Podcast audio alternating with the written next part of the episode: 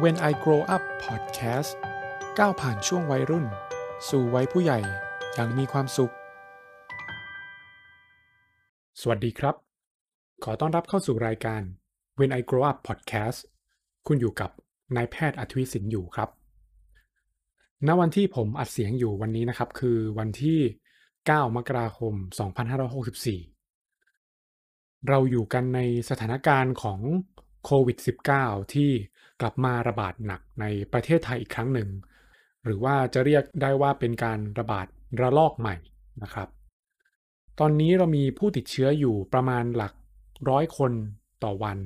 ทำให้รัฐบาลต้องกลับมาออกมาตรการเพื่อควบคุมการระบาดอย่างเข้มงวดนะครับ สถานที่หลาย ๆ ที่ก็ต้องถูกปิดตัวลง ไม่ว่าจะเป็นร้านนวด ร้านอาหารบางประเภท ผับบาร์ หรือว่ารวมถึงโรงเรียนและก็มหาวิทยาลัย ก็ต้องถูกระงับการเรียนการสอนในสถานที่นะครับทำให้เราต้องกลับมาใช้ระบบการเรียนออนไลน์อีกครั้งหนึ่ง ซึ่งเรื่องนี้ทุกคนก็ทราบกันดีอยู่แล้วครับว่า การเรียนออนไลน์ก็เป็นปัญหาใหญ่ของประเทศเราณตอนนี้ ทั้งประเด็นในเรื่องของความไม่พร้อม ในตัวระบบ อุปกรณ์ เทคโนโลยีต่างๆ ซึ่งเราคงเห็นตามข่าวกันมาพอสมควรแล้ว แต่ทีนี้ผมอยากจะมาพูดในถึงประเด็นว่า ถึงแม้ว่าเราจะมีเครื่องมือที่พร้อมสำหรับการเรียนทุกอย่างแล้วก็ตาม การเรียนออนไลน์ ก็ไม่ได้เป็นเรื่องที่ง่ายเหมือนที่ใครหลายคนคิดเอาไว้ และมันก็แตกต่างจากการเรียนในห้องเรียนค่อนข้างมาก ข้อดีของการเรียนออนไลน์นะครับ ก็มีอย่างเช่น เราอาจจะสามารถกรอได้ตามที่เราต้องการ ตรงไหนที่ฟังไม่ทันก็ย้อนกลับไปฟังตรงนั้นได้ เราสามารถปรับสปีดความเร็วให้เร็วขึ้นหรือว่าช้าลงก็ได้ และเราก็ยังเลือกเวลาเรียนของตัวเองได้ กลับมาดูย้อนหลังซ้ำได้อีก หรือว่าใครที่เป็นคนที่เอ่อนอนดึกตื่นสาย ก็อาจจะเปลี่ยนเวลาการเรียน ให้มาเป็นช่วงบ่ายๆเย็นๆหรือว่าเป็นหัวค่ำเลยก็ยังได้ เราไม่ต้องเสียเวลาเดินทางในการไปเรียนในห้องเรียน ทั้งไปแล้วก็กลับ หลายๆคนอาจจะสามารถ ประหยัดเวลาไปได้หลายชั่วโมงอยู่เหมือนกัน ปัจจุบันนะครับก็มีงานวิจัยออกมามากมายที่ศึกษาเกี่ยวกับการเรียนออนไลน์ เปรียบเทียบกับการเรียนในห้องเรียน แล้วดูว่า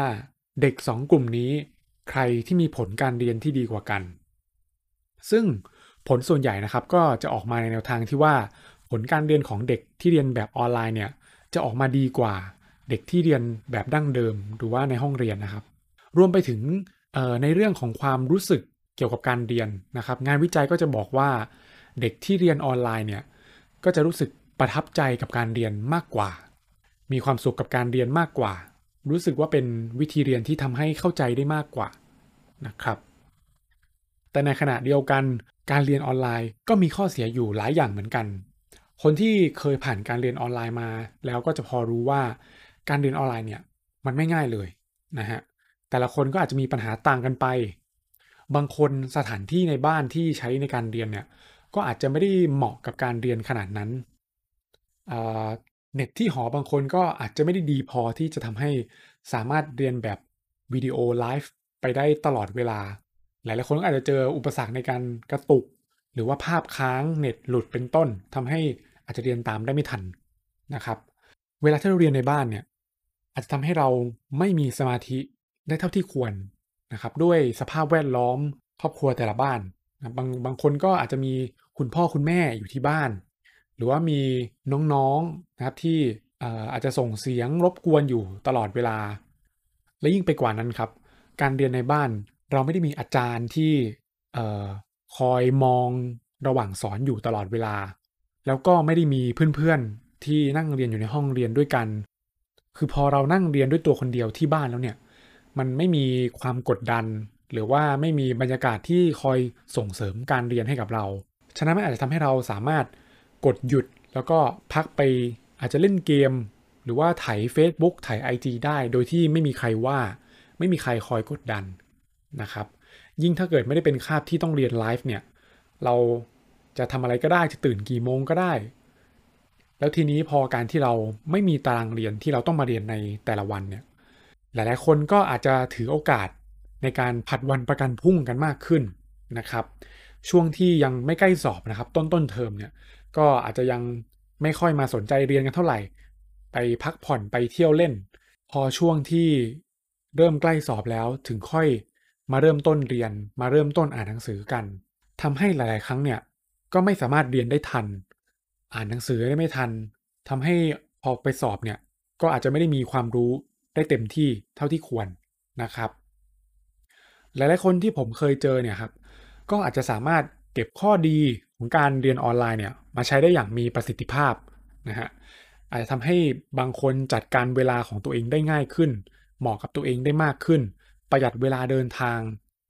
ทำให้ผลการเรียนเนี่ยดีขึ้นกว่าเดิมนะครับ แต่ก็มีคนอีกจำนวนไม่น้อยครับที่ได้ข้อเสียมาแทน ไม่สามารถบังคับตัวเองให้เรียนไปตามที่ควรได้หรือว่าบางคนอาจจะพยายามเต็มที่แล้ว แต่สภาพแวดล้อมมันไม่เอื้ออำนวย หรืออาจจะปัจจัยหลายๆอย่างนะครับ แล้วแต่คน ฉะนั้นแล้วนะครับ วันนี้ผมจึงเอาบทความมาจาก c o s e r a นะครับ ที่ชื่อว่า 8 tips for effective online learning มาฝากทุกคนกัน ให้ลองไปปรับใช้กับการเรียนของตัวเอง ให้มีประสิทธิภาพมากที่สุดนะครับ ในยุคที่เรายังต้องอยู่กับโควิด -19 และการเรียนออนไลน์ที่บ้านไปอีกพักใหญ่ ๆ นะครับ ข้อแรกนะครับ set daily goals for studying ตั้งเป้าหมายการเรียนในแต่ละวันครับ โดยเป้าหมายที่เราตั้งเนี่ยควรจะเป็นเป้าหมายที่ชัดเจน เจาะจง แล้วก็วัดผลได้ เช่นแทนที่เราจะบอกกับตัวเองว่า เออ วันนี้เราจะตั้งใจเรียน เราจะตั้งใจอ่านหนังสือนะ ให้ตั้งไปเลยครับว่า วันนี้เราจะเรียน กี่คาบ คาบไหนบ้าง จะอ่านทวนเรื่องไหนมีงานอะไรที่ต้องทำการที่เราไม่ตั้งเป้าหมายไว้ แล้วเรียนไปเรื่อย ๆ เนี่ยเออมันจะทำให้เหมือนเราจะท้อได้ง่าย มันจะไม่ค่อยมีแรงจูงใจนะครับ เพราะปลายทางในการเรียนของพวกเรา ก็คือการสอบ มันอาจจะยังอยู่อีกไกลพอสมควร ใช่ไหมครับ ปีหนึ่งเราก็มีการสอบอาจจะไม่กี่ครั้ง โดยทั่วไปแล้วก็อาจจะ 4 ครั้งใช่ไหมครับ midterm กับ final ของเทอมต้นกับเทอมปลายนะฮะการตั้งเป้าหมายในแต่ละวันเนี่ยมันจะทำให้เรา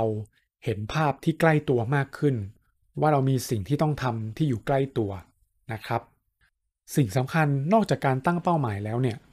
คือเราต้องเอาเป้าหมายนั้นมาเขียน หรือว่ามาจดไว้ให้เราเห็นอยู่ตลอดเวลา อาจจะเขียนลงไปในกระดาษแล้วแปะไว้บนโต๊ะก็ได้ หรือสมัยนี้อาจจะใช้แอปพลิเคชันในมือถือ กดตั้งทัสของตัวเอง แล้วก็เอามาแปะไว้หน้าจอที่เราเห็นอยู่บ่อยๆนะครับ มันจะเป็นสิ่งที่คอยเตือนใจเราอยู่ตลอด ว่าวันนี้เรามีสิ่งนี้ที่ต้องทำนะ แล้ว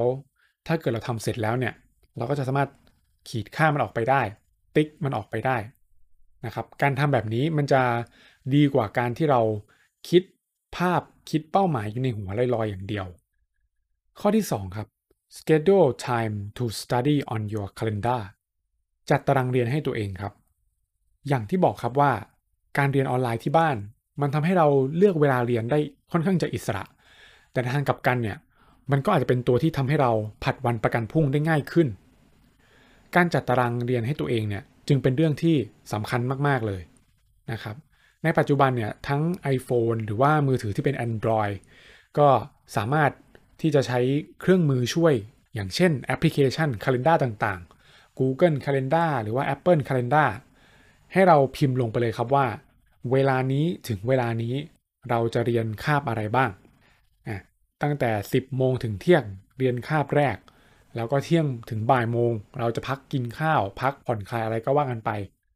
บ่ายโมงถึงบ่ายสามโมงจะเรียนคาบต่อไป แล้วก็หลังจากนั้นจะพักเล่นเกมอะไรเป็นต้นนะครับ ให้มันเป็นเวลาเวลา คือเหมือนกับการตั้งเป้าหมายเลยครับ เราไม่ควรจะจัดตารางเรียนเอาไว้แค่ในหัว เพราะถ้าเกิดเราแค่บอกกับตัวเองในหัว ว่าตอนนี้เราจะเรียนคาบนี้นะ มันจะทำให้เราไม่เห็นภาพที่ชัดเจน ว่าเราต้องทำอะไรบ้างในเวลาไหนนะครับ การใช้แอปพลิเคชันพวกนี้ก็ก็จะช่วยให้เราบังคับตัวเองได้ง่ายขึ้นนะฮะข้อที่ 3 create a dedicated study space จัดสถานที่ให้เหมาะกับเป็นที่ที่เราใช้เรียนมากที่สุดนะครับ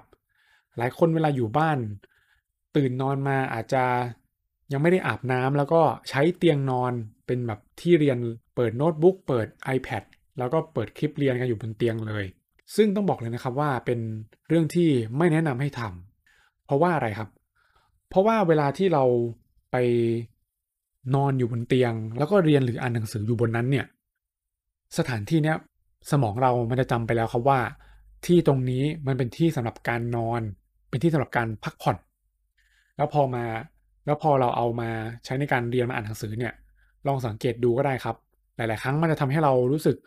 เออง่วงนอนได้ง่ายขึ้น เหมือนไม่ค่อยมีความกระปี้กระเป๋านะครับ แล้วก็จะทำให้เราเรียนได้อย่างไม่มีประสิทธิภาพ คือถ้าเป็นไปได้เนี่ย ให้เราจัดมุมเล็กๆ ไว้สำหรับเป็นที่ที่เราจะใช้เรียนใช้อ่านหนังสือโดยเฉพาะนะครับ เราจะต้องลองพยายามเคลียร์พวกสิ่งของต่างๆ ที่จะเบี่ยงเบนความสนใจเราออกจากมุมนี้ให้มากที่สุด เช่นพวกเกมพวกอุปกรณ์อิเล็กทรอนิกส์อะไรต่างๆ หรือบางทีถ้าเกิดว่าเราไม่อยากเอามือถือหรือว่าอุปกรณ์สื่อสารเนี่ย ออกไปจากตัวมาก เพราะว่าบางทีบางคนอาจจะมีความจำเป็นในที่จะต้องติดต่อ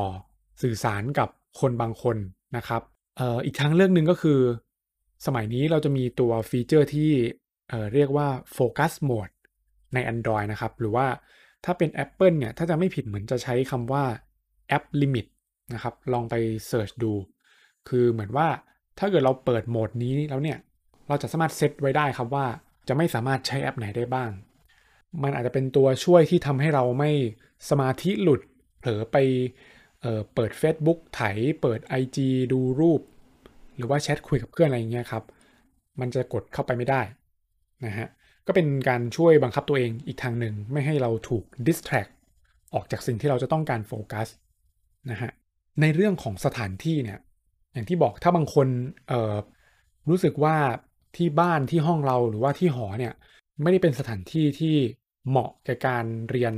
ต่อเนื่องขนาดนั้นนะครับ เราอาจจะต้องลองไปใช้บริการในห้องสมุดดู ซึ่งผมก็ค่อนข้างมั่นใจอยู่แล้วว่า สถานศึกษาเกือบทุกสถานที่เนี่ยก็จะมีห้องสมุดให้ใช้บริการอยู่แล้วนะครับ หรือไม่เช่นนั้นก็บางคนอาจจะชอบไปอ่านหนังสือร้านกาแฟ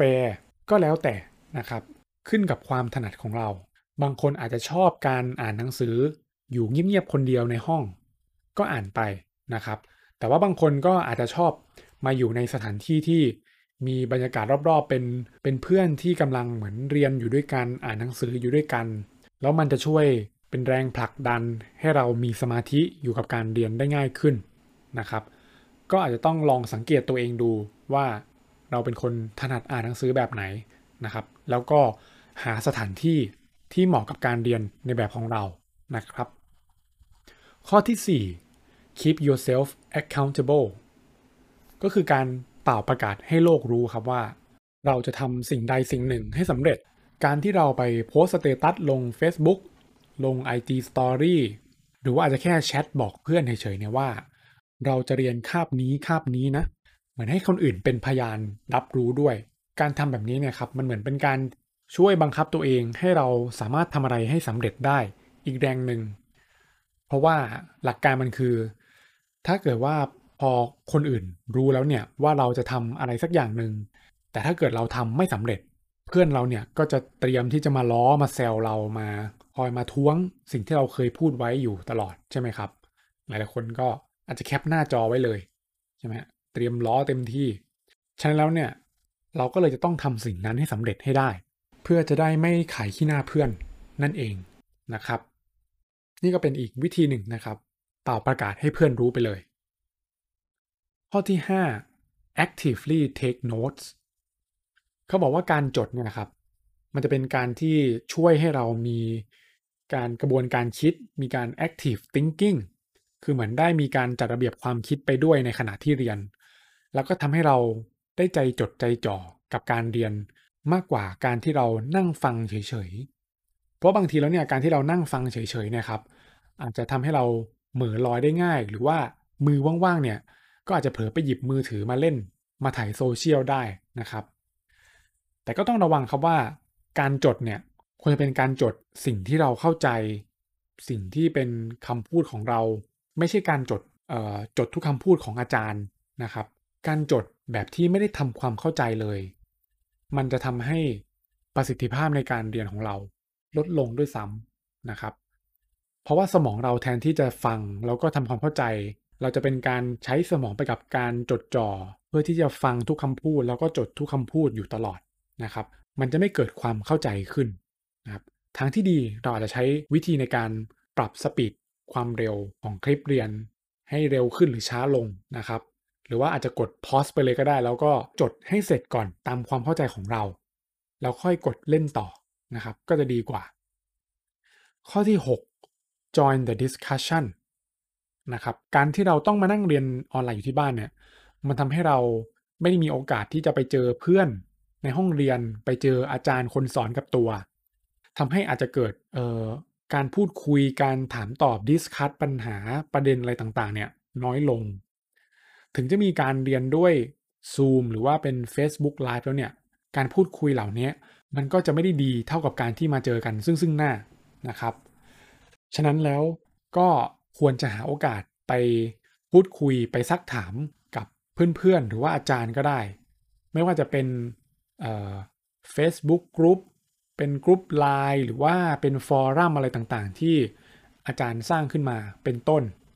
อย่าปล่อยให้ตัวเองไม่เข้าใจอะไร แล้วก็เก็บไว้คนเดียวนะครับ ข้อที่ 7 do one thing at a time โฟกัสทีละอย่างนะครับ อย่า multitasking มีงานวิจัยจากมหาวิทยาลัยสแตนฟอร์ดนะครับเขาค้นพบว่า การที่คนเราทำหลายสิ่งหลายอย่างพร้อม ๆ กันเนี่ย มันจะไปลดเอ่อ attention ของเรา ไปทำให้การ recall ข้อมูลอะไรต่างๆ เนี่ยแย่ลงนะครับแล้วจะไปทำให้ประสิทธิภาพของสิ่งที่เราจะต้องการโฟกัส แย่ลงกว่าเดิมด้วย ฉะนั้นแล้วเนี่ย ช่วงเวลาที่เราจะเรียน ก็ให้โฟกัสกับการเรียนอย่างเดียวนะครับ หรือว่าถ้าเกิดเป็นช่วงพัก ก็ให้เราพักอย่างเต็มที่ไป อย่าพยายามที่จะเรียนไปด้วย เล่น Facebook ไปด้วย สั่งอาหารในแอปไปด้วยนะครับ ไม่งั้นมันจะเหมือนเป็นการเสียเวลาไปเปล่าๆเนี่ยเพราะว่าคือลองคิดภาพถ้าเกิดเราเเปิดคลิปเรียนไปด้วยแล้วเล่น Facebook ไปด้วยเนี่ยยังไงเราก็จะไม่สามารถเข้าใจเนื้อหาได้อย่างเต็มที่อยู่แล้ว สุดท้ายเราก็ต้องมาเสียเวลากับการมาเปิดคลิปเดิมซ้ำอีกทีหนึ่ง กลับมาเรียนซ้ำใหม่อีกทีหนึ่งอยู่ดีนะครับ ข้อที่8นะครับข้อสุดท้ายก็คือการ take a break การพัก อย่างที่บอกครับก็เป็นสิ่งที่สำคัญสำหรับการเรียนรู้เช่นเดียวกัน ถ้าเกิดเราเรียนไปเรื่อยๆ แล้วเริ่มรู้สึกว่าฟังแล้วมันเริ่มไม่เข้าหัวละ มันเริ่มเหนื่อยหมดแรงไม่มีสมาธิหรือว่าง่วงนอนแล้วเนี่ย ก็ให้เราหยุดพักไปเลยนะครับ แล้วก็เปลี่ยนมาพักผ่อนแทน บางทีแล้วการที่เราหยุดเรียนมาพักจนหายเหนื่อย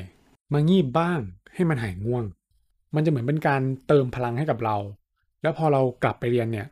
อาจจะทำให้เรามี productivity มากกว่าการที่เราพยายามฝืนเรียนไป โดยที่ง่วงนอน โดยที่เหนื่อยล้าแล้วด้วยซ้ำนะครับ การพักอาจจะทำได้หลายอย่าง ยกตัวอย่างเช่น อาจจะออกไปเดินยืดเส้นยืดสาย หาเพื่อนคุย ฟังเพลง กินขนม ดู YouTube อะไรก็ได้ที่มันผ่อนคลายนะครับอาจจะเล่นเกมก็ได้ แต่ว่าควรเป็นเกมที่ไม่ได้ต้องใช้สมองมาก หรือว่าทำให้เกิดความเครียดอะไรเพิ่มเติมนะครับ ไม่ฉะนั้นแล้วเนี่ยมันจะเป็นการทำให้สมองเราเหนื่อยล้าขึ้นกว่าเดิมนะครับ ก็ทวนอีกครั้งหนึ่งนะครับ 8 วิธีในการเรียนออนไลน์ให้มีประสิทธิภาพ ข้อที่ 1 set daily goals for studying ตั้งเป้าหมายในการเรียนแต่ละวัน ข้อที่ 2 schedule time to study on your calendar จัดตารางเวลาให้กับตัวเอง ข้อที่ 3 create a dedicated study space จัดสถานที่ หรือหาสถานที่ที่เหมาะกับการเรียนของเรามากที่สุด ข้อที่ 4 keep yourself accountable ลองเป่าประกาศ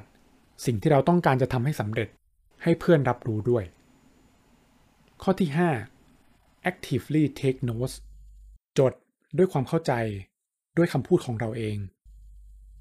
ข้อที่ 6 join the discussion หาโอกาสพูดคุยซักถาม discuss กับเพื่อนๆ หรืออาจารย์ ข้อที่ 7 do one thing at a time โฟกัสทีละอย่าง อย่า multitasking ข้อที่ 8 take a break ถ้าเหนื่อยก็พักบ้างนะครับ และนี่ก็คือ 8 วิธีในการเรียนออนไลน์ให้ได้อย่างมีประสิทธิภาพมากขึ้นนะครับ ผมเข้าใจดีว่าการเรียนออนไลน์เนี่ยมันมีอุปสรรคอยู่พอสมควร แล้วก็ไม่ได้เป็นสิ่งที่ที่ทุกคนจะทำตามได้ง่ายอย่างที่คิดนะครับ แต่ว่าบางอย่างเนี่ยเราก็อาจจะพอมีวิธีจัดการกับมันได้อยู่ ถ้าเรารู้เทคนิค แล้วก็ลองนำไปปรับใช้ในชีวิตประจำวันของตัวเองนะครับ สำหรับวันนี้ขอบคุณที่ติดตาม When I Grow Up นะครับ แล้วพบกันใหม่ สวัสดีครับ